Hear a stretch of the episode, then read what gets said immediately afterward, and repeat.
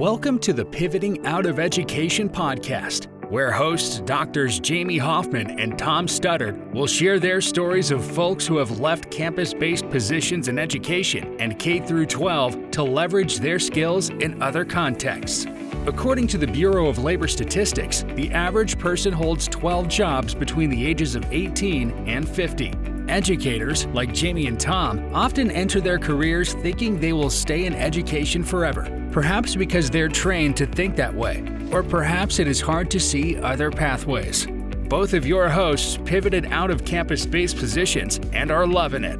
Now they want to give back and support others trying to do the same. Thanks for listening in and enjoy today's episode of the Pivoting Out of EDU podcast.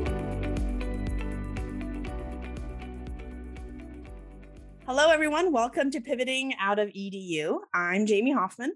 And I'm Tom Studdard. And we are here today with Josie Ahlquist, who I feel like I know so well because I follow her on social media and see all of your amazing accomplishments from really helping to bring folks together around COVID time about building digital communities, to, of course, authoring your very own book, which I have given birth to two babies and would say that it's probably uh, harder from reading your journey than than birthing the kids. I'm not sure about still raising said children. I feel like maybe you get to relish in the joy of the book a little bit differently, but not that I don't. I love the children they're just continue to be hard work. Uh, but at any rate, wonderful to have you here. And also, speaking of children, my daughter's name is Josie, otherwise known as JoJo. So additional oh, special name, special place in my heart for for you.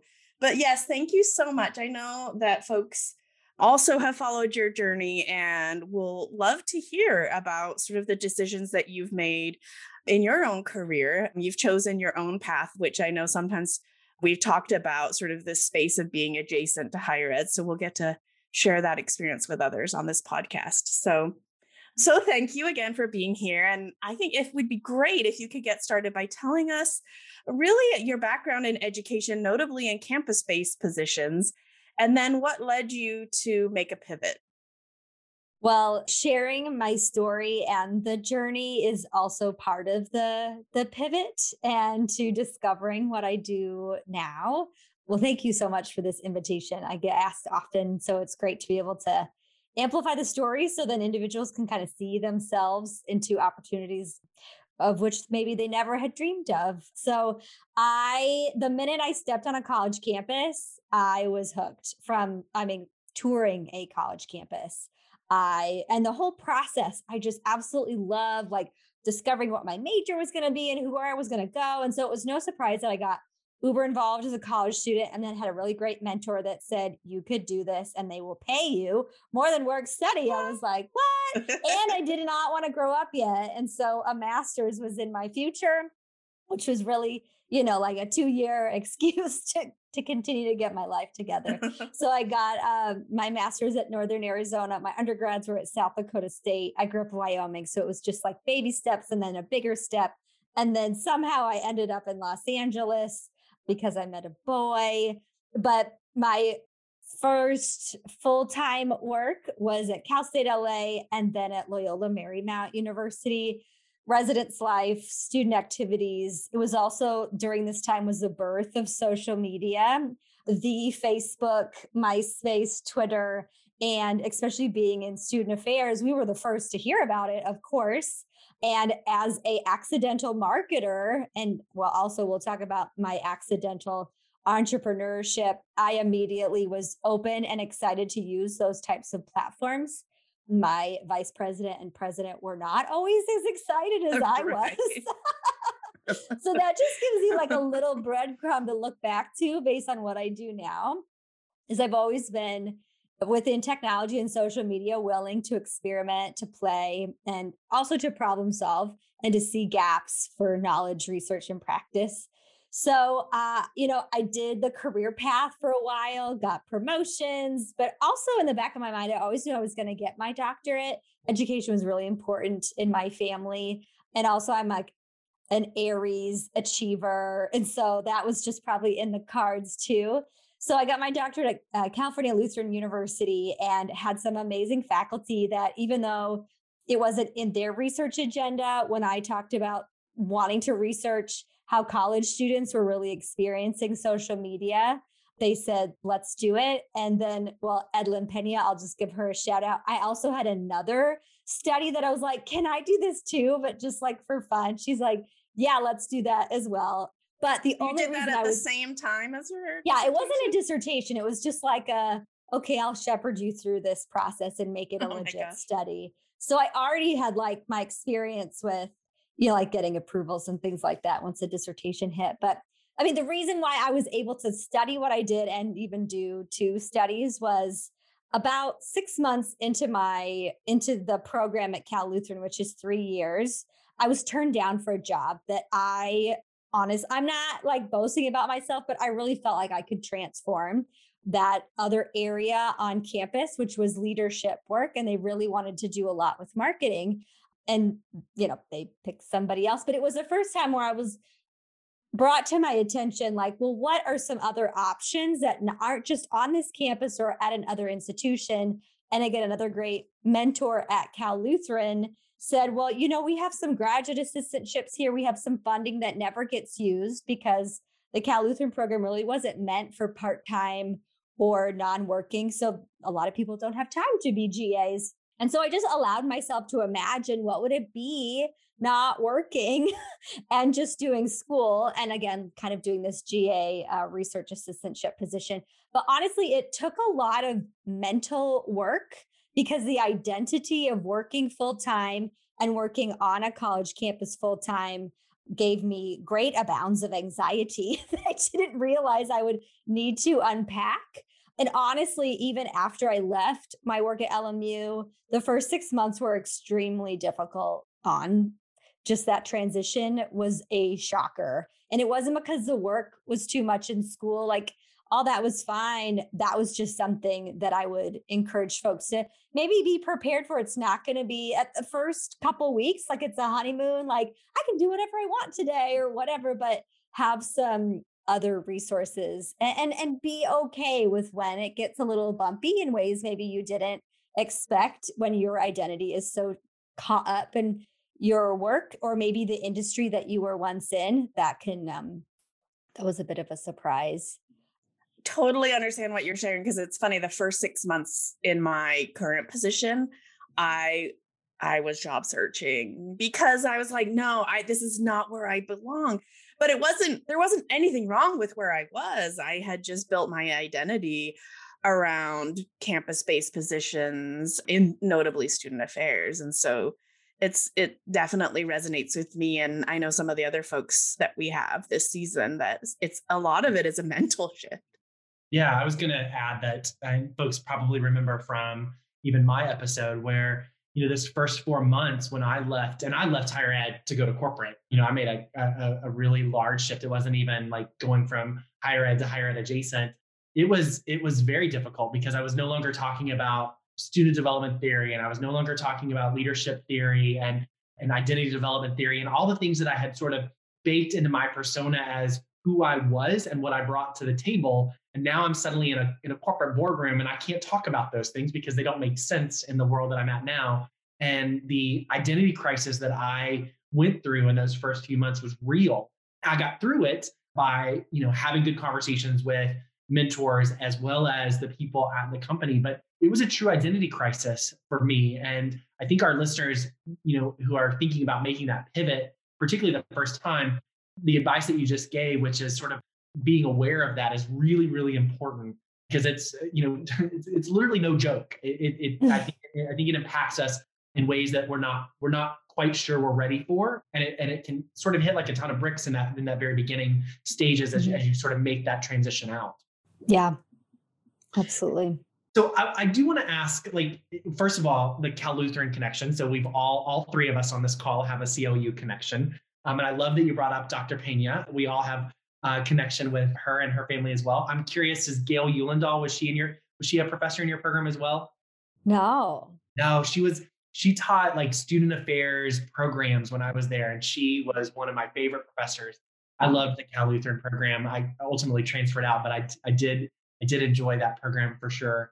I, am curious though, as you started to make that pivot and, and you made the decision to move out of a campus based position, what strategies did you use or did you employ? And then talk a little bit about how you, you know, transferred or talked about the transfer of those skills in, in the role that you're in now. And I know that you're doing consulting and, and, and coaching and, and you're an author, but how do you use those skills that you learned in a campus-based position in in your current role and current current function mm. what you do on a daily basis so just like the little nudge that was given to me about potentially leaving the work on a campus just to do school like sometimes we need people around us to see things in us or to give us that idea and for us to sit on it in ways that we hadn't thought about before. So my plan was to still go back to a campus and work or be I started to think about faculty and research because that bug was really hitting me. And then I remember another faculty member, Dennis Sheridan,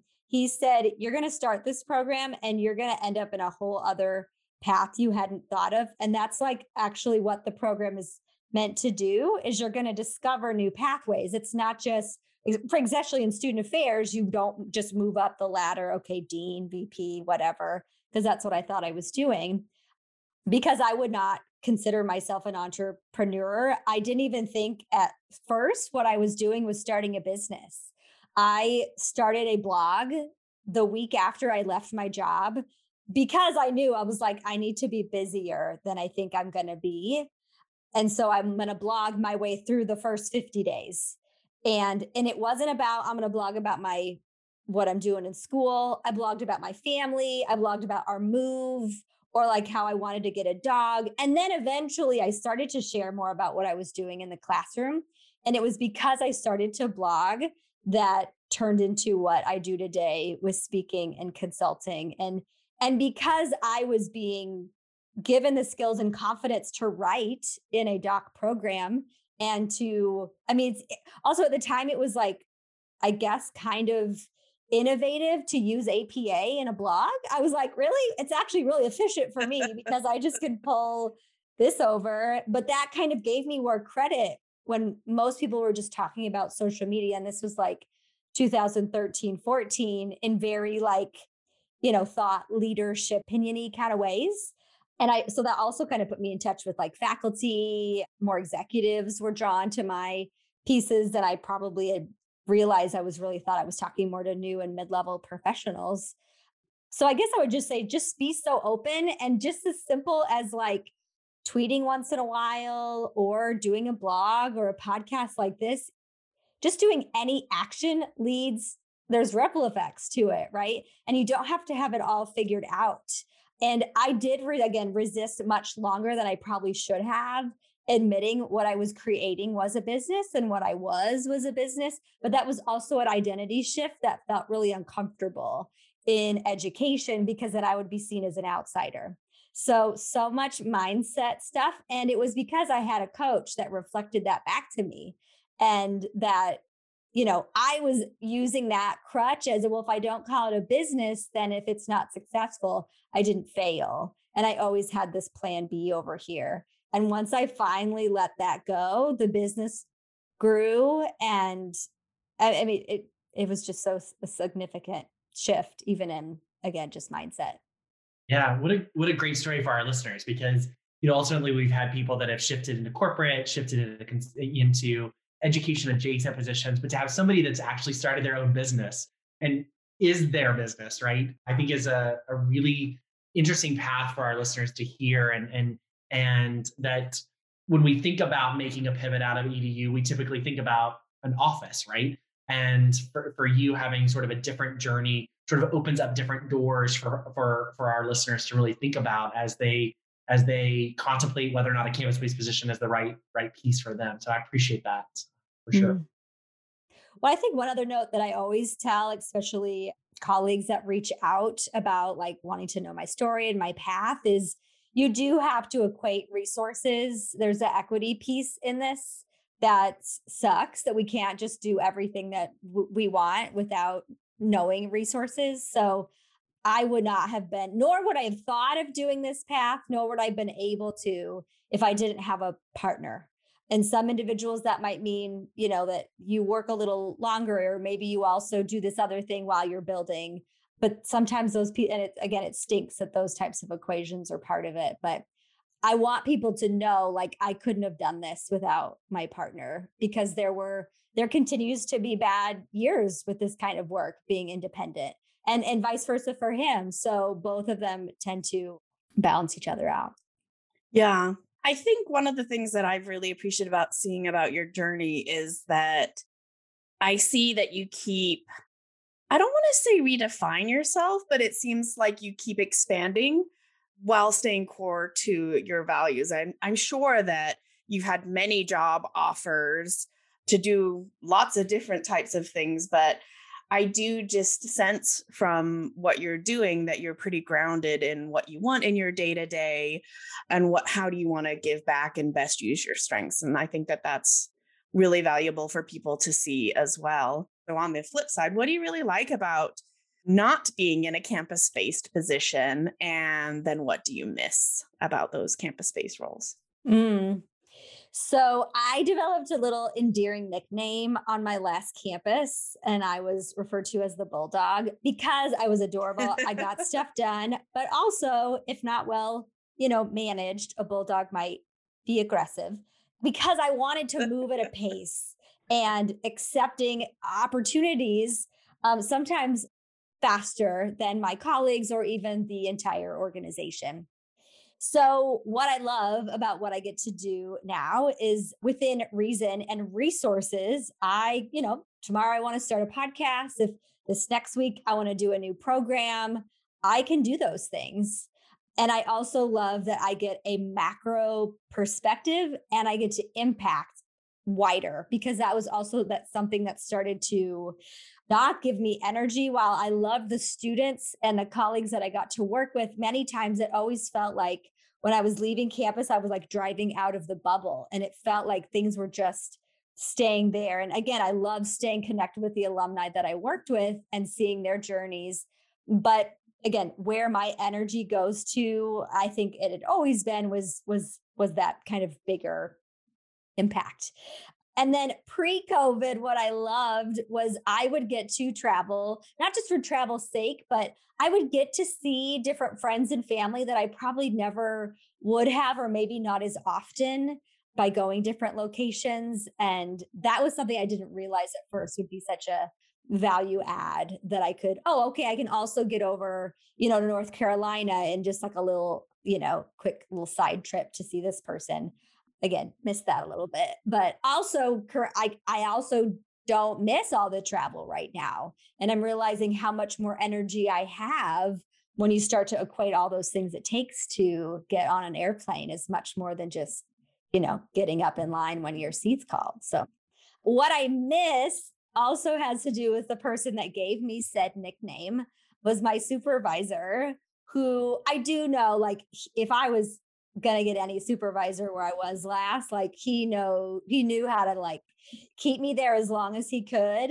But what I miss is sometimes you need accountability. I miss having a supervisor to like process things, but also like have someone evaluate. I, I I look forward to evaluations. I know some people like would get so nervous. I'm like, no, I need this. I need this knowledge. I want to be better. Of course, I miss the students, just that energy. I feel like I'm so out of touch with fashion. I've just I've given up. Like I don't even try to like look at TikTok or Instagram. There's just also like why are wide jeans back? I don't I just oh very unsure about that. I don't even know. I'm I don't understand the whole TikTok thing. I you know I see people doing it and I'm like I'm sort of glad I'm out of that world now because I don't ever want to be TikTok famous. yeah. Well, and then the other thing that I miss, which actually was partially part of my burnout, was committee work. And I know it can be death by committee, but I loved collaborating and getting to, again, have macro pockets all around campus. And I was definitely the committee queen, and it got to be too much that I was on all of the things. Uh, but I mean, those are some of the things I miss about campus work. That's awesome that committee work is is on your positive because that that may or may not be was some of the things that Tom and I mentioned as the things we don't miss. I like the collaboration. It is just for how long um, do you collaborate? And then finally you get to implement that new idea.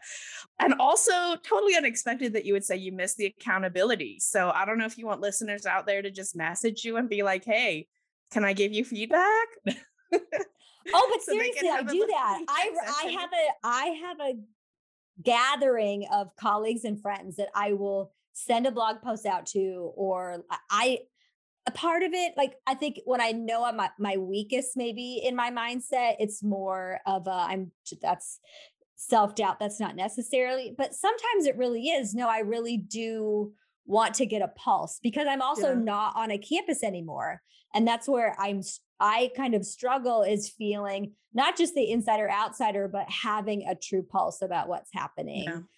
so again I mean, be nice, right? Like, there's a way to deliver, sandwich it a little bit.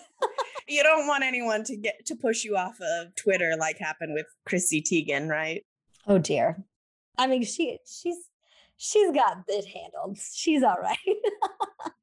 So Josie, I am interested in, you know, you you shared with us before we we went live with recording that you have people that contact you on the regular, maybe even weekly, you know, asking for advice. And so I'm curious what you tell them, you know, what what is the advice that you give to folks who are looking to make that first pivot out of education and, you know, thinking about your background and what you've done, what do you share with them? Yeah, I get a lot of women, especially, and I, will take those calls any day of the week. And I tell them the realities, especially about like the the mindset pieces, the resources, but also about documenting the journey. And it doesn't have to start the day you make the the website or you have a logo. Like you can start telling your story and to claim your space in the smallest of ways so I share my story about. So this first all started with me being a speaker while I was getting my doctorate. I started to get asked, hey, could you come do a, a workshop for my students on social media, like RAs and student government? And a lot of these people like, like already knew. And so again, good mentors said, hey, ask next time for gas money or um or like let's start to cultivate what that rate would actually be so a lot of conversations are about proper funding and paying yourself, right? But the other thing I think people need to hear is because in student affairs higher ed, we think we need to get like credentials, we need to have all this paperwork on the wall, like over here, all my degrees. Like you can go get the LLC, you can get the website, or you can just start doing exactly what you want. Like, sure, for coaching, there might be some certifications based on topics, but I became a speaker the minute I said, I want to speak. And so what I did is I posted on Facebook and I said, Hey, y'all, in the next year, I want to do 10 speaking engagements. And I also said that same thing in an email to some really close colleagues who I knew, you know, were just great resources for me. And so I went out and started to do those. And again, sometimes it was just gas money. And eventually it was money that I was like, you're going to pay me this much to say these things? Like, I feel like I'm a bank robber, but yeah, that's amazing. so just start doing it. Again, within like the ethical care bounds of whatever that thing is. And that can be when you are in school, when you're a stay-at-home mom, when you're working somewhere else. There's there's so many different equations that you could start doing it right away. Yeah, I really like that. You know, and I think you heard us share our story about, you know, starting the podcast. It literally was one day we were going to do a podcast and the next day it was like we're actually recording this and we're we're making it happen. And you're right like part of part of just deciding to make the pivot is is deciding to make the pivot and, and owning it whether you're pivoting to corporate or you're pivoting to consulting or you're pivoting to speaking you know being able to say to yourself yes i'm ready to do this. And yeah you're right like there we, we have constraints of resources we may have time money et cetera but you know taking it one step at a time like you said sometimes it's just about asking for gas money. And i I love that story. So thank you. And just declaring it like on LinkedIn or wherever, like, or even that you're looking for others who are speaking on this topic or consulting around that, like being newer to it also is a little bit of a, a golden ticket, especially with, with the right reasons to approach someone for some feedback. So you don't have to recreate the wheel either. And that's what I don't want those reaching out to me to feel like I don't even know where to start is there's a lot of us that want, you know, are willing to share our stories. So that's why this podcast is so great. And I feel like the best, like collaborations and initiatives happen like in that moment and that energy is captured. I have an addiction to creating digital communities. My business coaches told me this. Um, I create them everywhere Facebook groups, Slack channels. I'm at my max. The latest I won I made was a Peloton Facebook group. And oh, it is my that favorite. And it's all higher, it's at hashtag higher ed riders. And again, we all have the similar, like we're all coming from higher ed. We don't talk higher ed in the space. We do rides together. I'm meeting new people that I never would have on any other social platform or conference. And so, what are those like unifiers that it doesn't have to be? Sometimes it's about the work, sometimes it's just our common interests and addictions and Peloton. Uh, Tom totally wrote that down because he has a Peloton. I'm say Peloton has become a true addiction post COVID. I, I never thought in a million years I would own exercise equipment in my own house until COVID. And suddenly, with no gym open, it was okay, I got to order all this stuff. And now I'm an addict for sure. So I'm, I'm going to look forward to joining that group soon. He's going to yeah. be riding with you if that's how it works. yeah, we've got some tread riders or just people that do like the the strength classes. I did a running class the other day. It was okay. I don't know. I I'm definitely more into the spin and, and core stuff, but I'm dying to yeah. know favorite instructor, a favorite cycling instructor. It just depends. Like if I need a laugh, Cody is like right on. Cody's actually going to be my century ride, which is in just a couple days, and it's also my last class of my 30s. And so in the Facebook group, like I made an event and invited people because again, I'm you can't wash student activities off of you. Like once you're a programmer, you're always a programmer. Um, and so things like that are just again just so fun. So Cody's, I will always be laughing. Oh my gosh. I'm hoping that Cody gives you a shout out on your on your century ride. Well, I'm very low. It's okay. It's okay. yeah, he's a great one. Well, before we close out, we would love to know what do you see next in your career? Oh my gosh. Well, the book, it was a, you laughed about babies. It definitely was a birthing process, a journey. Immediately, people ask, when's the next book? I'm like, I feel attacked. Um, this happens. This is true realize you're like, I'm at the hospital. I just I know. I don't know. Um, so I I've shared a couple hints of my personality that like you know, I'm an achiever, competitor, like I'm always forward thinking, creating. And so even this last year within COVID has been a challenging practice of just being present and to just celebrate the work I have done because I have been my own worst critic in the work that I do, probably pretending that other people are critiquing it. And so giving myself the space just to celebrate the work and the growth that's happened is actually a pretty huge shift for me. Because the other thing that I would share, and this is especially for people that are independent, is we are not renewable. Well, actually, no, for anyone, we are not re- renewable energy sources. You have to rest you have to take a day off. And it's only been recently that I've I'm taking Sundays off like religiously because I would I just felt like I needed to work every single day because there was stuff to do, but also like growing a business, right? So I want to keep doing practices like that to sustain the work for decades to come because there was a period of time when I was starting to look back at jobs that would be more honestly cookie cutter that would keep me almost more contained in my yeah. in my energy. So we are logging off for a month right after this episode goes live. We are hitting the road for a month long RV trip. Oh, and oh, wow. I'm gonna not work for the first good chunk of it. And I'm not doing any speaking, obviously, because who can trust RV or campground Wi-Fi? Um, yeah. So it's almost like gonna force me to say no to things, which is also something I'm I don't know that word. Um, and so again, what's on the future is just expanding the growth a bit more of the mindset and adding more space into this type of work for some self-care.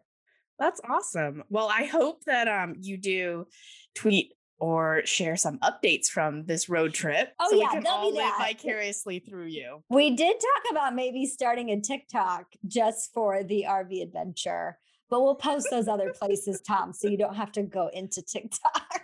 Okay, good. 'cause I'm very old school. I have a Facebook account and a Twitter account. That's about it. That's plenty. But I will say, Tom, if you need to know about the latest and greatest platforms, follow Josie. She'll tell you what those are and how to use them. I can always count on you for that. It's going to become even more valuable as my children get older. So, Well, they may be your informants, actually. Uh, they'll probably know way more than me. fair point. They'll be like, my Josie will be like, Mom, I want a blah, blah, blah account. So that's a good point.